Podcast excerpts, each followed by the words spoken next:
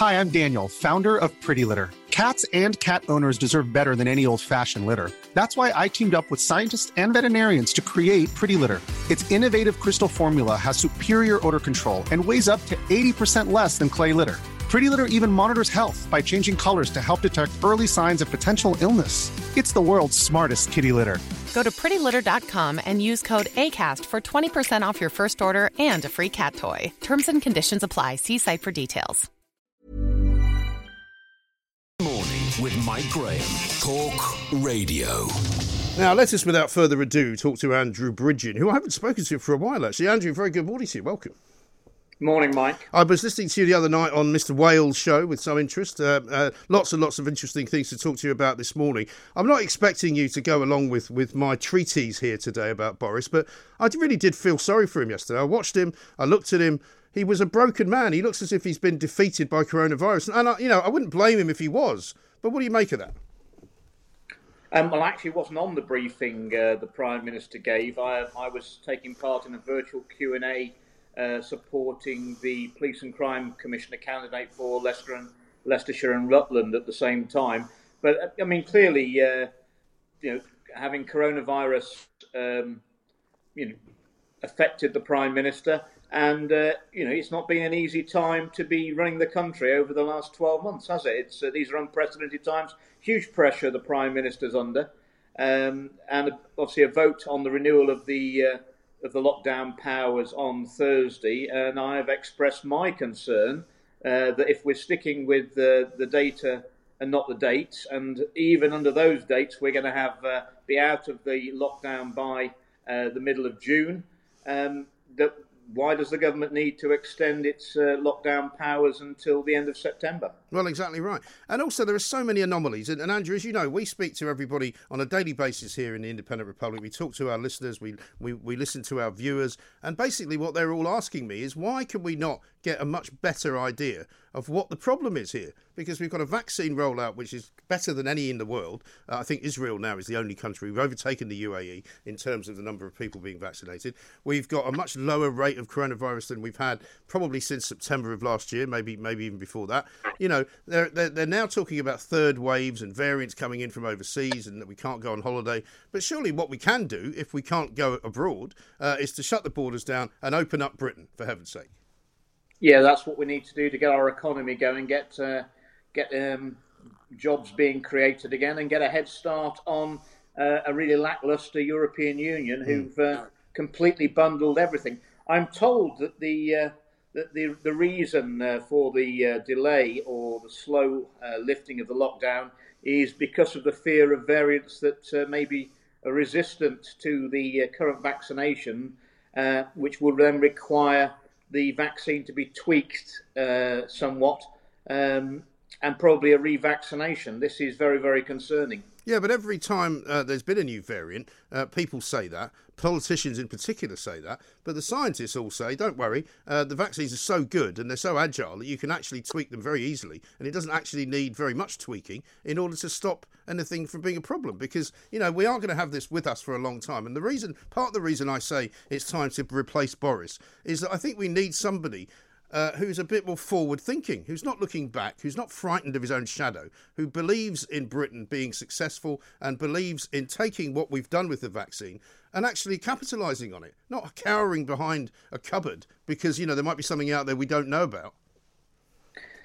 Um, I, I, don't agree with that analysis. I supported Boris Johnson to be Prime Minister. I think he's an inspirational uh, figure. He's, he's he was. Us, uh, won us a fantastic majority in 2019. He's handled the country uh, during uh, unprecedented uh, times, uh, and I'm going to stick stick with him. But um, the, the fact is, I think there is, I detect a degree of apathy in that we're so far ahead with our vaccination program of the uh, the rest of, uh, of, of Europe, certainly our major competitor economies, that it's a bit like we're we're in a race to the finish line and we're so many laps ahead of our competitors that we think we can just stroll to the finish line. Well, we need to, to sprint to that finish line and uh, and get over it and, and get our economy opened up. Yeah. get like but I mean, it's not. Unfortunately, it's not a race to the finish line because somebody's burning down the clubhouse behind you. You're not looking that way. You know, here's the thing: basically, if we were in this position last September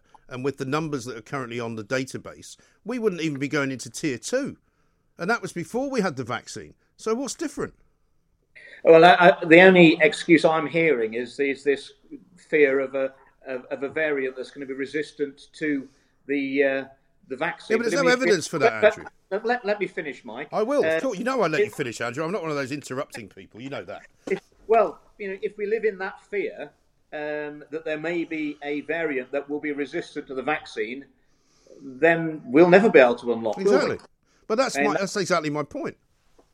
That's the situation we'd find ourselves in if we're going to going to live in that fear. So um, yeah, but we yeah. now we've we've now got the fear of the third wave, which we haven't got because we have a vaccine. We shouldn't get it. We're in fear of a variant that hasn't happened yet, uh, and we're also in fear of opening up too soon because it might look bad when we do the inquiry. I mean, you can find anybody to be frightened of anything, and I'm afraid that's why I call for Boris to be replaced because I think he's now a man in fear of his own shadow.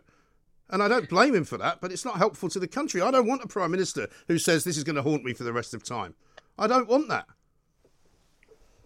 Well, I think the problem, one of the problems is that the people who've surrounded uh, Number 10 and the Prime Minister for the last 12 months, out of necessity, the SAGE advisors, the Chief Medical Officer, the suppliers of the PPE, the suppliers of track and trace, and all those services, they've got a huge vested interest uh, in continuing these measures. Whereas, you know, I think uh, it belies on backbenchers such as myself, mm. representing constituencies outside London uh, who, you know, not everyone out there in the country, not all of my constituents have been able to work, have had a good lockdown. No, of course not. A lot of the people around uh, around Number Ten and uh, Westminster, they're having a pretty good lockdown. They're working from home, and uh, everything's the money's still rolling in. This is not the picture across the whole of the country, and uh, I think it be- beholds uh, backbench MPs to to hold the government to account and, and explain this to them. I mean, let's face it, Chris Whitty hasn't had to cancel any big nights out, has he, uh, over the course of the past year? This is a bloke doesn't go anywhere. You know, he hasn't had to cancel anything. Uh, he's quite happy to continue to work people, from home. People, people in that position have huge, have had, I mean, have enjoyed huge power and authority over the last 12 months without any accountability to the British people. He, he's not standing for re-election. Yeah. He never stood for election. Um, it's a uh, it's it's not a position that's tenable yeah. in, in, my view. And we, as as almost the sole broadcaster out there in this country, speak to and speak for an awful lot of people in this country, and we get ignored by this government. Government ministers don't come on this, this station because they don't like being asked tough questions, and we're asking the questions that people want to answer. How is that working? Well, I mean, um, I, I, I, do hate it when uh, whether it's your program or, or you know the left wing bias BBC on Newsnight when when the uh, they announced that you know we approached the government but no one was available for comment. I mean there there are plenty of government ministers who could be put up, or, or indeed the party chairman should be out there um, defending the government line. Um, that's part of our democracy, as far as I'm concerned. Yes, I know, but you start to, to start to wonder if there's a specific reason why uh, the, the, the last two days, two senior government ministers have not come on to talk radio to talk about their policies. Where have they gone everywhere else?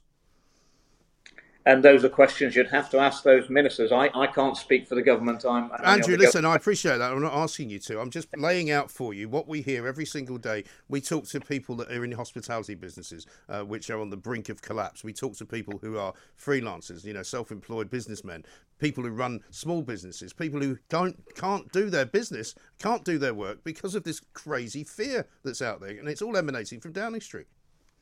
Well, also, I mean, I've got the, one of the major employment hub in northwest Leicestershire is East Midlands Airport. Um, it's doing very well on the cargo, but obviously, uh, as far as passenger transport is concerned, it's absolutely desperate times. And uh, until they've got a date when we may possibly be able to travel, uh, people just aren't going to book holidays. You're going to have the collapse, if not careful, of uh, major airlines and travel companies. Yeah. Exactly right. And I mean, there are those who have, it, as you described it, a good lockdown who talk about, well, why do you always want to go on holiday? Why can't you just list, uh, you know, last without a holiday? It's only another four weeks. Well, it's only another four weeks until the four weeks is up, and then it becomes another four weeks. I mean, we heard this week that the May 17 day, when an awful lot of people have actually booked flights out of this country to go away, uh, has now been pushed forward or back, whichever way you look at it, uh, and it might be July before anybody can go anywhere, and that is simply not acceptable. You know, if you say that it's too dangerous to go to Europe because their instances of coronavirus are too high, why was it that we could have gone there last summer? You know, we've got a perfectly good system that you could put into place at airports where you test people. People have been vaccinated anyway. You know, what's the problem? Indeed, and I've been pressing the government because currently there's no uh, there's no provision uh, for people who've been fully vaccinated uh, to circumvent the, uh, the, the, the, lockdown, uh, self isolation mm. measures, either coming in or going out of the country. And obviously, we're going to have an increasing proportion of our population and people from other countries who are going to be able to prove that they're uh, they're fully vaccinated uh, from from the from the virus. Yeah.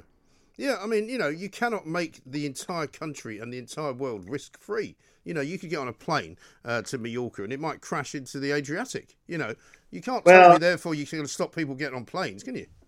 Well, I've, I've been thinking about this, and, and you know, if we're not careful, we're getting into a into a situation where the government's not going to allow anyone to die of COVID, but also no one's allowed to live, and, and that is not the lifestyle that most of our constituents want to live. No, live I mean there was this ludicrous call last night um, for what once again another vigil. You know, we've become obsessed with vigils, right? Most of the people that I have spoken to uh, in the last 24 hours said that they did not see anyone in their street holding a candle up. There's a couple of pictures on some of the front pages this morning, but most people are sick to death of it. Most people have, they're very sad that people have died. They're very sorry for anybody who's lost loved ones, and families who have lost loved ones should indeed uh, be entitled to grieve for them. But we are also a country which has got the large bulk of the people in it who have not been killed by COVID, who have not suffered that much as a result of it, apart from economically, and because they can't work. Um, I certainly know a number of acquaintances who've sadly passed due to uh, coronavirus over the last 12 months. So uh, I couldn't quite uh, agree with that. Well, it's not. Would, well, Andrew, no, I'm not saying you, don't know. Be, I'm not saying you don't. I'm not saying you don't know anybody. But what I what, I, what I'm saying is, is that you know, there's a far bigger number of people who have been affected uh, because of the lockdown than have been affected because of coronavirus. Because let's face it, when you know that four and a half million people have tested positive for coronavirus in the last year and 126,000 people have died, that means it's between 1% and 2% of those who tested positive who died, right? That means by far and away the biggest proportion of people, 99.5% of the people in this country, have not died. Absolutely, and, and I've, I've explained to number 10 that, you know, we've, we brought in the lockdown measures to control uh, the coronavirus outbreak. Um, but we also we almost now well we need a policy from the government to get over the side effects of the lockdown, which are are absolutely immense on mental health, well-being, uh, child development, their education, and these people are going to carry this burden with them for years, if not the rest of their lives. This is going to have a huge effect uh, on our society and across the world. Yes, exactly. Let's talk a little bit, uh, Andrew, about this big, other big story Priti Patel's uh, new rules for uh, illegal migrants, with a, another attempt to stop the flow of people coming here illegally, uh, trying to basically say that new a new bill, which won't be introduced till the autumn, but will be introduced as a bill, will basically make it impossible for many illegal migrants to settle in the UK, even if their asylum case uh, is accepted. Um, is this going to work? Because we've had lots of attempts at making something work. I'm not certain that this will work any better. Well, it'll come under attack from the, uh, the, the lawyers, of course. But I mean, I think this is long overdue. It's exactly what we want. Uh, and, and, it's going to have the support of a population. So, genuine asylum seekers will get more support and help to integrate into our society and those who are purely economic migrants entering the country illegally will be turned round quickly. Um, that's going to act as a disincentive. And also, I mean, uh, who's not going to support cracking down on these people traffickers who are basically trading and making a fortune of uh, absolute misery and, and, and pushing people onto a very dangerous journey where some of them are going to lose their lives with very little hope of actually um, settling in the UK? Um, I mean, I mean, I think even the most ardent of uh, francophobes would, would, would not to be able to claim that France is not a safe country if you're an asylum seeker to claim asylum. Mm. Um, the fact is that when we were in the European Union, they could claim asylum in various European countries, uh, be settled, and then later move to the UK. Obviously, now that we're outside the European Union, that option is not op- mm. open to, which is, I think, why we're seeing a lot more of them travelling in small boats at huge risk across the Channel in the hope of getting settled in the UK when they actually have almost no hope of being able to do so. Yes, but the trouble is the system is such that they can hang around for a very, very long time while they're uh, in the process of being processed, if you if you like. I mean, the mail today, another 150 crossed to Dover on small boats yesterday alone, um, and, and, it seems, and it seems to be getting they, worse. When their last when their last appeal fails, what they do is they just disappear then into the the underground uh, culture, the subculture, which is the modern slavery market of illegal immigrants within the UK, and that's uh, an issue that is quite local to us in in Leicester, as we've seen in the garment industry, and that needs to be dealt with as well. Yeah, there are so many reasons why it needs to be fixed. There's no doubt about that, Andrew, and you're right that people would support any measure to do so. The question is, can it be fixed? Because we've seen this all before, and unfortunately, none of it's worked. Well, it can be fixed, um, but it will come under a lot of a lot of attack from uh, from the left and the human rights lawyers, won't it? We know this. Yeah, We've absolutely. Got to see it off. Um, it's not in the interests of of the migrants themselves uh, to be stuck in limbo. It's not in their interest to uh, abscond within the UK and disappear into that subculture where they're going to be exploited for the rest of their lives in modern slavery conditions mm. uh, in the UK. Uh, and it's not in in our, in our interest to encourage people to profit from uh, from um, taking huge amounts of money and probably indenturing them in debt, so they'll have to go into the modern slavery market to, to repay the, the people traffickers. Um, I'm, I'm fully supportive of people trading on that sort of misery, uh, getting life sentences. Okay. And finally, Andrew, can you assure us you're going to be voting against extending the lockdown restrictions until September, or the lockdown rules, if you like? That's what I told my, my whip this morning.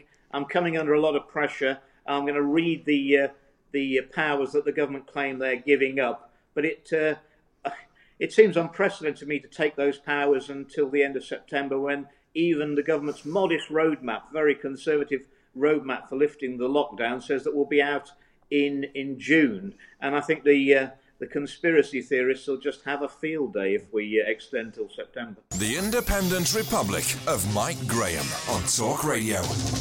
Let's talk to Charlie Rae, our royal commentator, today on the news that Prince Harry has finally got a job. I mean, after all, uh, he's only 36. Charlie, how's it going?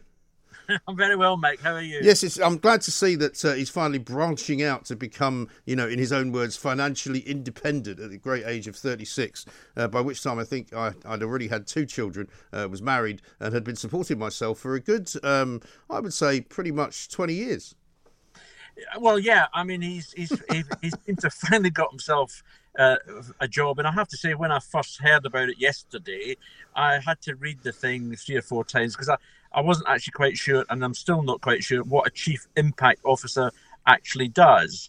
Um, but to be fair to him, this is this is uh, something that is a company called BetterUp Inc., based in obviously in uh, California somewhere, San Francisco, uh, yeah Oh yeah, uh, and um, it, it's an, an, app that helps people with mental health issues. Now, Harry himself has uh, has uh, had problems with mental health. He himself has ad- admitted that, and uh, he and his brother and uh, Catherine and Meghan were involved in mental health charities when they were in the UK. So it is something he is quite passionate about.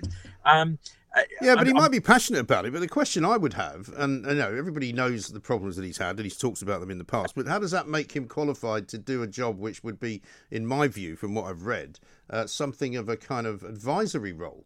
Yes, I, I, think I think you're absolutely right. I don't actually think he's got. Well, I'm, I'm pretty sure he hasn't got any qualifications to actually uh, be a mental health counsellor in some description. Mm. But clearly, this company have sought out Harry because of his of his his royal connections. Yes, it's a star uh, power job, isn't it? Uh, it, it is, and it is it is aimed. I'm assuming that one of the things that will happen is that the, this company, this BetterUp, it, their profile will certainly rise, you know, to you know great great heights. I think it was um, interesting that the chief executive, a guy called Alexi Robichaux, uh, was saying this morning that um, he didn't find a difficult job to uh, persuade other execs to give Harry this job. Well, I'm sure, I'm sure I'm I sure know. he did. Although you know. I'll tell you what, there is one uh, job description which I presume uh, they would have maybe questioned. It says here, uh, one should have a reputation as a strong team player, known for collegiality and predisposition to work collaboratively. I'm assuming Yeah. they're not going to get a reference from the royal family then. No, I, don't- I, don't- I don't think any references will be coming from, from the royal family. And I also see that, um, you know, he's going to be working across, you know, everybody, bringing people together, you know, making things sweet and everything else. I don't think it actually says that includes tabloid newspapers. Right. Now, presumably, um, he will be being paid, and I've seen various different accounts Yes. of that, which could mean he's being paid somewhere in the high six figures, maybe even more, possibly Yeah. even a million quid a year, something like that. I mean, it's all very well saying he wants to be independent financially, but would it not be um, uh, out of place to accuse him of kind of cashing in on his uh, on his family connections?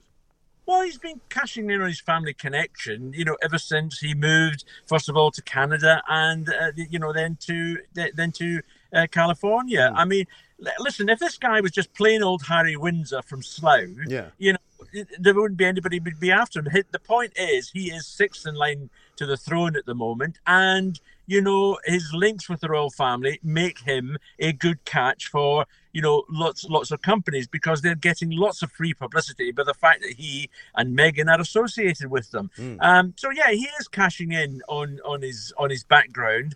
Um, but I didn't expect it to be anything else. To be perfectly honest, I mean, how soon before you think we see the Duke of Sussex's mood pillow for sale for only Well, twenty five dollars a time? I, I particularly like the, the this this package that this BetterUp do, which is an app. I'm told is like Tinder. Having Oh, yeah. not Tinder, I have no idea, but you may be able to explain it better. Not really, no.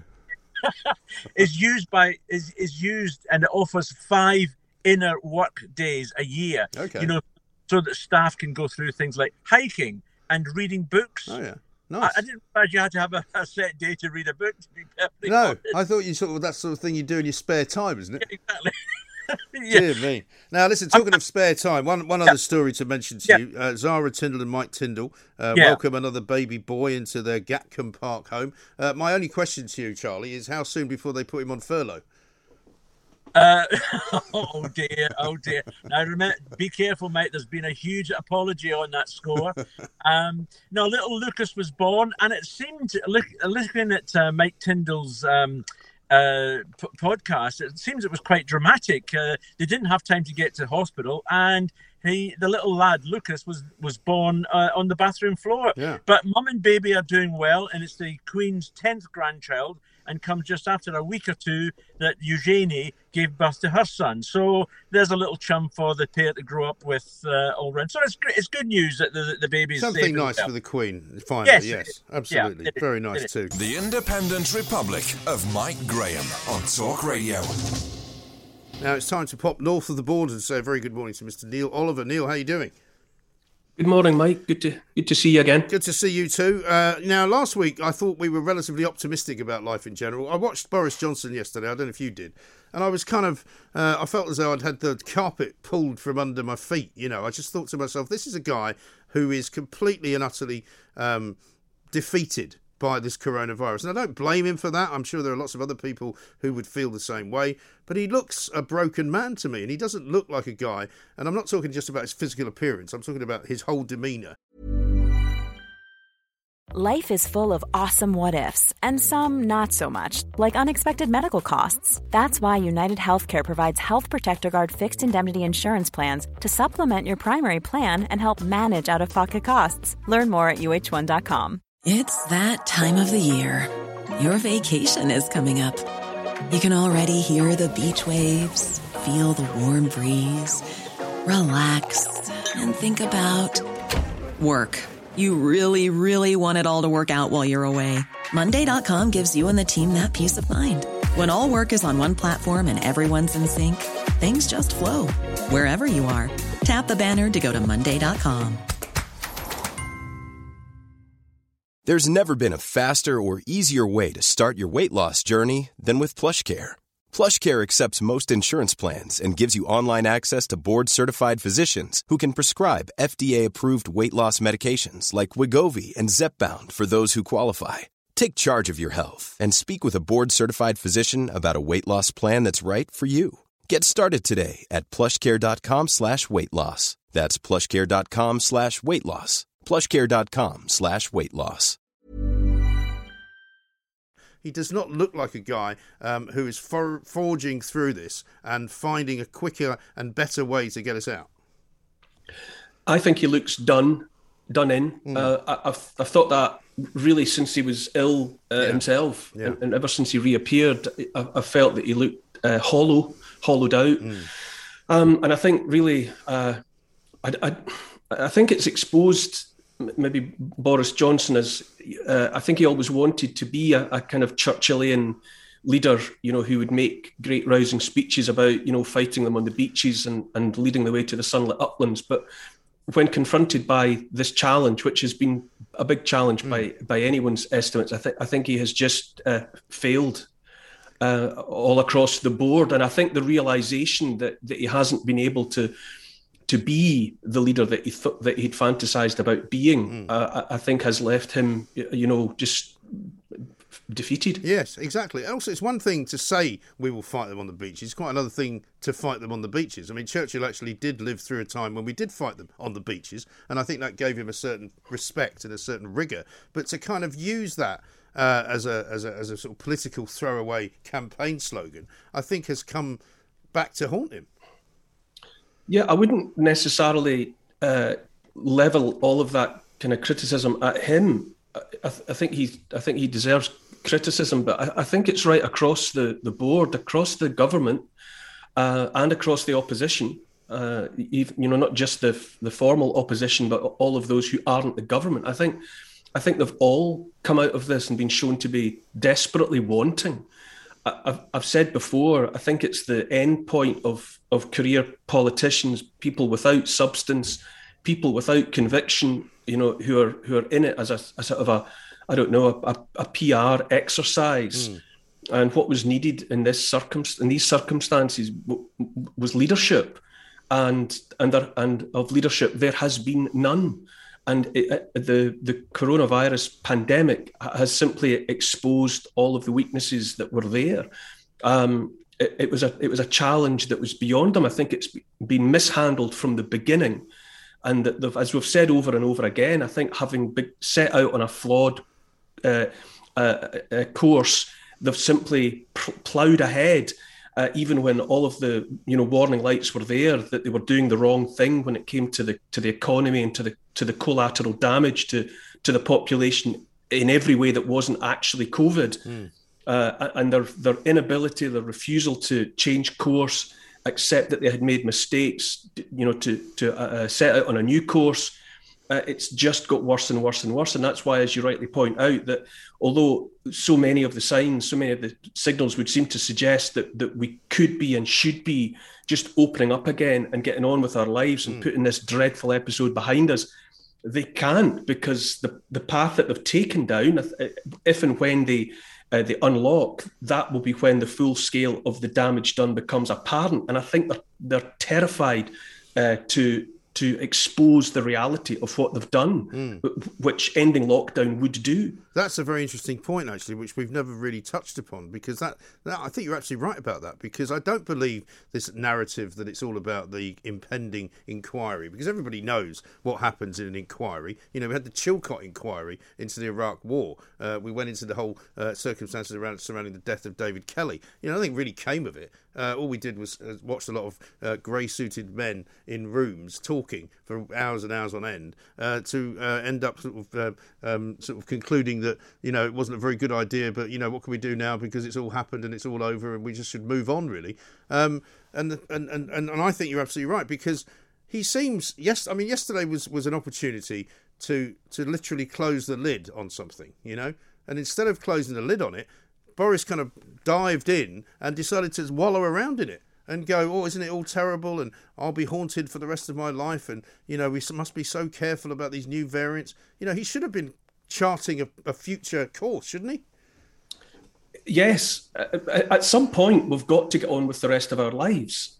And there won't be the, that perfect day is not just going to present itself, you know, with with flashing lights and bells on. Mm. You just have to make an Independence Day, if you like. You just have to you have to say at this point we have uh, we have uh, turned a corner. From this point on, it, it's up into the sunlight again.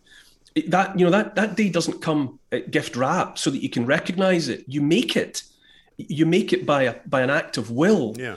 Uh, and I, I, mean, for me, the, the fact is that this is a, a, a pandemic based around a disease which as I understand it, is still accepted as having a 99.7 or 99.9% recovery yes. rate. Yes. And, and if if if this is if we have been tested, if the world has been tested uh, in terms of its response to a pandemic, then this is an outright fail. Hmm. What happens if and when, as you know, as as chance would suggest, if if there came a a, a pandemic that was you know lethal to ten percent or or twenty five percent of the population, these things are you know are surely hypothetically possible. And if this is the best we've been able to do in the face of a of a, a disease that poses minimal threat to any but a fraction of a percent, then where are we really? We have failed. We have failed to cope with this pandemic. Yeah. You know, the, the results are in, and it's been a disaster. And it's not just been a disaster in, in Britain; it's been a disaster all across Europe. This is, if this is the way our leaders respond to this kind of challenge, well, it's back to the drawing board for all of them. Absolutely right. I mean, I've been listening to a couple of German um, individuals, one of whom based here, one of whom based in, in, in, Germany, over the last couple of days, because the German country is now up in arms massively about Angela Merkel, you know, who previously was kind of Saint Angela, who couldn't do anything wrong uh, who was basing everything that she did on science because, after all, she's a scientist, right? And now it's completely flipped over, and the Germans are absolutely incandescent with the way that they've handled this. The fact that they've got a third wave, the fact that they've only managed to vaccinate about 10% of their population. Um, but the point is, is that, you know, if, if our position is now, well, it's all very well for us to be okay, but we can't do anything unless the whole world is okay. Well, that's just not feasible to me. Well, we're still haunted by the spectre of zero COVID, from yeah. what I can make out. It, it, seems as though nobody's going to be prepared to make the first move until mm. they can persuade themselves that that COVID uh, nineteen is is extinct. Uh, you, I remember you remember used to read about it, if they said that if everyone on the planet got their heads shaved on the one day, that that head lice and nits would be extinct. you know, if, if everyone did it at the same moment, yeah. that, you know that, that that would would never no one on the planet would ever be bothered by nits and head lice again. Right. Eh, but, but, you know, obviously that's never going to happen. Mm. And and likewise, this this virus, this this disease, and many others like it are just going to be there. But the, the, the governments have have frightened large parts of the population that the big the big problem we've got now eh, is the state of mind of of too many people yeah too many people, surprise, surprise, given the, the propaganda that has been out there, are, are terrified of, of this disease. Uh, and I don't know how any government is going to, is, how do you roll back on the fear that has been sown mm. for the last many months about how dangerous our fellow human beings are? You know, such that they have to be, we will have to hide behind masks, mm. behind closed doors, two meters away from one another. Right how do you persuade people that that time has now passed? Because for most people, the disease was invisible anyway. Well, exactly. Most people have not seen it and have this is what I said to Andrew Bridgen, and it's not to, it's not to diminish or to demean those who've lost loved ones and all of that. We all know people. I mean, I know people who have died from it. I know people uh, who are older colleagues of mine I used to work with who are no longer with us because they got COVID. One guy you might even know uh, in Scotland, um, uh, Frank Kilbride, who you may have had uh, some uh, dealings with at some yeah. point or other. I mean, you know, very well loved individual, went into hospital, got COVID, unfortunately died. He was in his seventies. Um, you know, we all know that, but the fact is that it's a very small proportion. I said this to to Bridgen uh, when I was talking to Magic Bridgen earlier. You know, it's it is as you say, it's it's one percent of the people that get it that die, not even one percent of the population. And so, you know, here we are dealing with people now arguing with us and saying, well, if you don't get your children vaccinated, you're being selfish. You know, they're now saying we're going to vaccinate children. Well, why are they going to vaccinate children? They've said before children are not at risk of this disease. Why are we having to vaccinate them? I don't even I don't even know how to answer that question, Mike, because you know you're damned if you do, damned if you don't. Mm. I mean, if you say what they used to say, which is that this disease poses very little threat to children, well, that, that doesn't seem to matter anymore.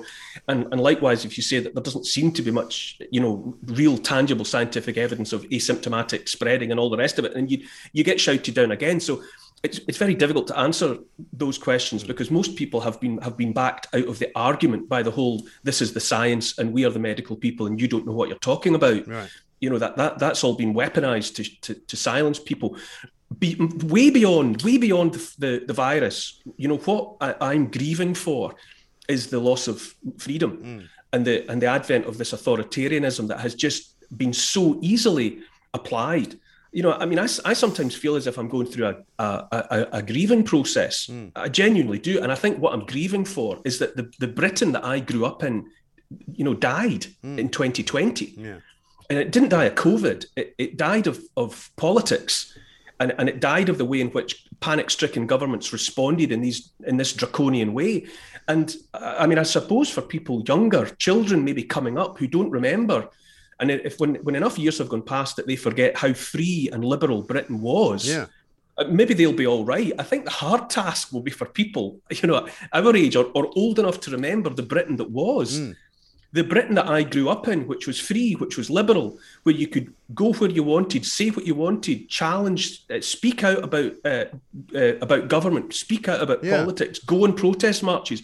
That that has been that has died right. in 2020, and I don't think it will come back. And I mean, I think that is that's the challenge for so many people that from this point on, we're going to have to get uh, uh, get used to something fundamentally and profoundly different. Well, and we've allowed this to happen. Yeah, it's interesting, isn't it? I mean, I don't share your complete pessimism about it not coming back, but but I'm willing to be proven wrong because you're probably right. Um, but certainly, when I was watching um, Julia Hartley Brewer the other morning, she was talking about you know who knew we'd live in a country uh, which would declare, which without much um, opposition really, uh, that it's now illegal to take a holiday on Monday, and if you do one, uh, if you do take a holiday abroad, you could be fined five thousand pounds. I mean it, it, it's it barely. It's quite hard to say that with a straight face. It's simply, and, and to some extent, it's. I, I realise that it, I was naive. I, I thought that the the freedoms that were there were somehow enshrined, and were out of reach of of of whatever batch of politicians. You know, I, th- I thought they were somehow behind some sort of bulletproof glass. Yeah that they that no one could just get at my my freedoms and get at my liberty. And I see now that that was naive of me, and that with not even with the stroke of a pen, those liberties were taken away overnight. And I mean, you know, we we grew up here and uh, looking on in disbelief at, at, places in the Eastern Bloc where you mm. weren't allowed to leave the country. Yeah. Just, just got to imagine that. Imagine living somewhere where you can't just get up in the morning and go to the airport and leave. Also, Imagine I remember, that. I remember going to former Yugoslavia before you know the the, the breakup of it um, for a holiday back in the sort of late seventies, and being stopped. Um, I was going from one hotel to another hotel and being stopped by this armed um, police officer with a with an Alsatian, and I was about sixteen. And I was going up to this other hotel where there was a disco, and I was thinking, this is weird. And then they wouldn't let you take money out of the country. You had to take money in, but you couldn't take it out it was like there was a cap on uh, you know the local currency. So if you if you went in with with this was way before the euro, obviously, um, you wouldn't be able to. And I thought, well, imagine imagine living in a place like that. Yeah, I I, I always. Uh, I always felt I've always felt out of step. You know, I've said numerous times that I've never lived in, in Scotland under a government that I've voted for, not a single day. um, and I, so I've always, I've long accepted just uh, uh, being out of step, I suppose, with with um, the majority at any given moment. But I never previously felt that it mattered in this profound way. Mm. Uh, I, I, never previously felt that that I always thought, well, you know, the majority makes its decision. There's a democratic decision taken, and you know, for good or ill, you just keep moving forward for four or five years until the until the next time the thing is up for debate again.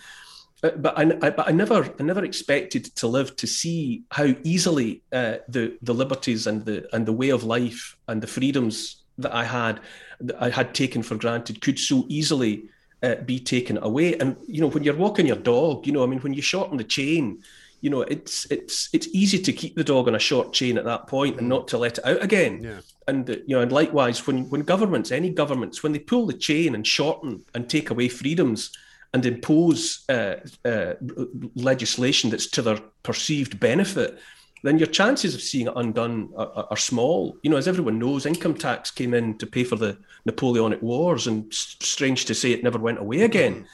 Um, uh, you know, and so likewise, the, the the steps that have been taken to shorten the chain that we're all on, I'll I'll be impressed if if that if that chain is is loosened again Indeed. anytime soon. And speaking of um, governments that you've never voted for, what have you made of events of uh, of this week up in Scotland, where um, depending on who you speak to, Nicola Sturgeon's either been cleared or not cleared. Um, she's been exonerated or not exonerated. Uh, she has left holes in her argument, uh, which she hasn't let anybody see. Um, I mean, you know, where do we go from here? Well, uh, none of it su- surprises me. I didn't. I, I absolutely not one percent. I was one hundred percent convinced that by now the situation would be as it is now. I didn't. I, I knew that nothing would be changed by it.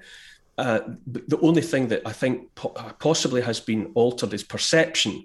I think Nicola Sturgeon previously, even to some extent, you know, the SNP, but certainly N- Nicola Sturgeon was always able to appear gilded, mm. sainted. Uh, you know, that, that there were other politicians in the United Kingdom who were, you know, tarnished with, you know, corruption and, and all the rest of it. But mm. somehow Nicola Sturgeon remained apart from all of that. Yes. And and our supporters always trumpeted the fact that she was cut from different cloth. Well, I think at, at, least this this ongoing process, and it's still going on, has has revealed the reality. Uh, you know that, that she's not. She's just like all the other politicians that she used to rail against. Mm. You know, there's there's corruption from top to bottom in Scotland in the Scottish government. The the Crown Office is controlled by the Scottish government. Uh, the Scottish uh, Parliament is not able to hold the Scottish government to account, uh, and the and the the other the the the the, the, the opposition parties, Labour, Lib Dem, Green, you know, by their abstentions and the rest of it, I mean, they, they've just been shown to be what, what most of us thought they were, which mm. was people who are just content to, you know, be, uh, you know, in the public trough up to their ears. Yeah. Uh, with with fat salaries and and pensions and expense accounts that they wouldn't get anywhere else, and they, they were just never going to rock mm. the boat. Right. Um, so, so those have been demonstrated to be people that will just keep their heads down, and uh, you know, because they've got it, they've got an easy life. Yeah, I mean, the most um, troublesome thing to me, Neil, is their ability, seemingly, to to simply just strike out pieces of uh, information in documents and in testimony that they don't like the look of. We don't know. Yeah, I've never. We don't, I, we, we don't know what they all are because we're not allowed to see them. I, I lived I lived 50 years pr- pretty much before I'd even heard the word redacted. Yes. I, did, I didn't know what redacting right. was. Yeah, well, I first I had, to, came, I had to look it up. I mean, I first came across it in those uh, MP's expenses when that MP's expenses rail came out and all of the information that the Telegraph had somehow had to be redacted to protect the innocent and all that, and that's fine. Uh-huh. But they've gone sort of redacto mad, haven't they, up there? Because they've just gone, oh, I don't yeah. like that. Instead of doing it because there's a proper reason, they've now worked out that they can do whatever they like. So they just take paragraphs out at will. I think the other the other thing that has been made abundantly clear is that the the, the Scottish National Party and, and the Scottish government are secretive. They have a they have an instinct. You know, there's a good Scottish word, sleekit, which means sort of sly and and covert and you know not to be trusted really. Um, and I think that they have been that regime has been exposed as one that wants things to happen behind closed doors, behind drawn curtains and shut windows. Uh, cover that up, uh, you know, score that out. Don't let anybody see. Don't mention that. That's the prevailing uh, atmosphere is of secrecy, mm. uh, and it, it's again. I don't. I mean, it, I'm I'm a I'm a realist about these things. You know, there'll be an election in May, I'm sure, and I'm I'm sure uh, the SNP will be you know will be in uh, in the same position after it as they are now. And the fact is, if if it's a democratic decision, if if if most people want to. Uh, see that status quo but continued well fine i've always i've i just go along with yeah uh, majority decisions, mm. referendum here, referendum there, first independence, Brexit, whatever, each general election. I just accept that you know that people make the decisions that they make, and the and the majority decision is the one that carries, and it'll be a you know that that after after uh, the elections on May the sixth will be exactly where we are now. I'm mm. quite sure. I mean, who knew that accepting the view of the of, of the majority would somehow become a revolutionary thought? But that's where we are. Talk Radio across the UK, online, on DAB, and on your smart speaker. The Independent Republic of Mike Graham on Talk Radio. If you enjoyed that, be sure to catch the whole show 10 to 1 Monday to Friday on Talk Radio via DAB online or via the Talk Radio app. And if you have an opinion on the stories we cover, we'd love to hear from you. Call us on 0344 499 1000 or tweet at Talk Radio during the show to have your say. Mid morning with Mike Graham. Talk Radio.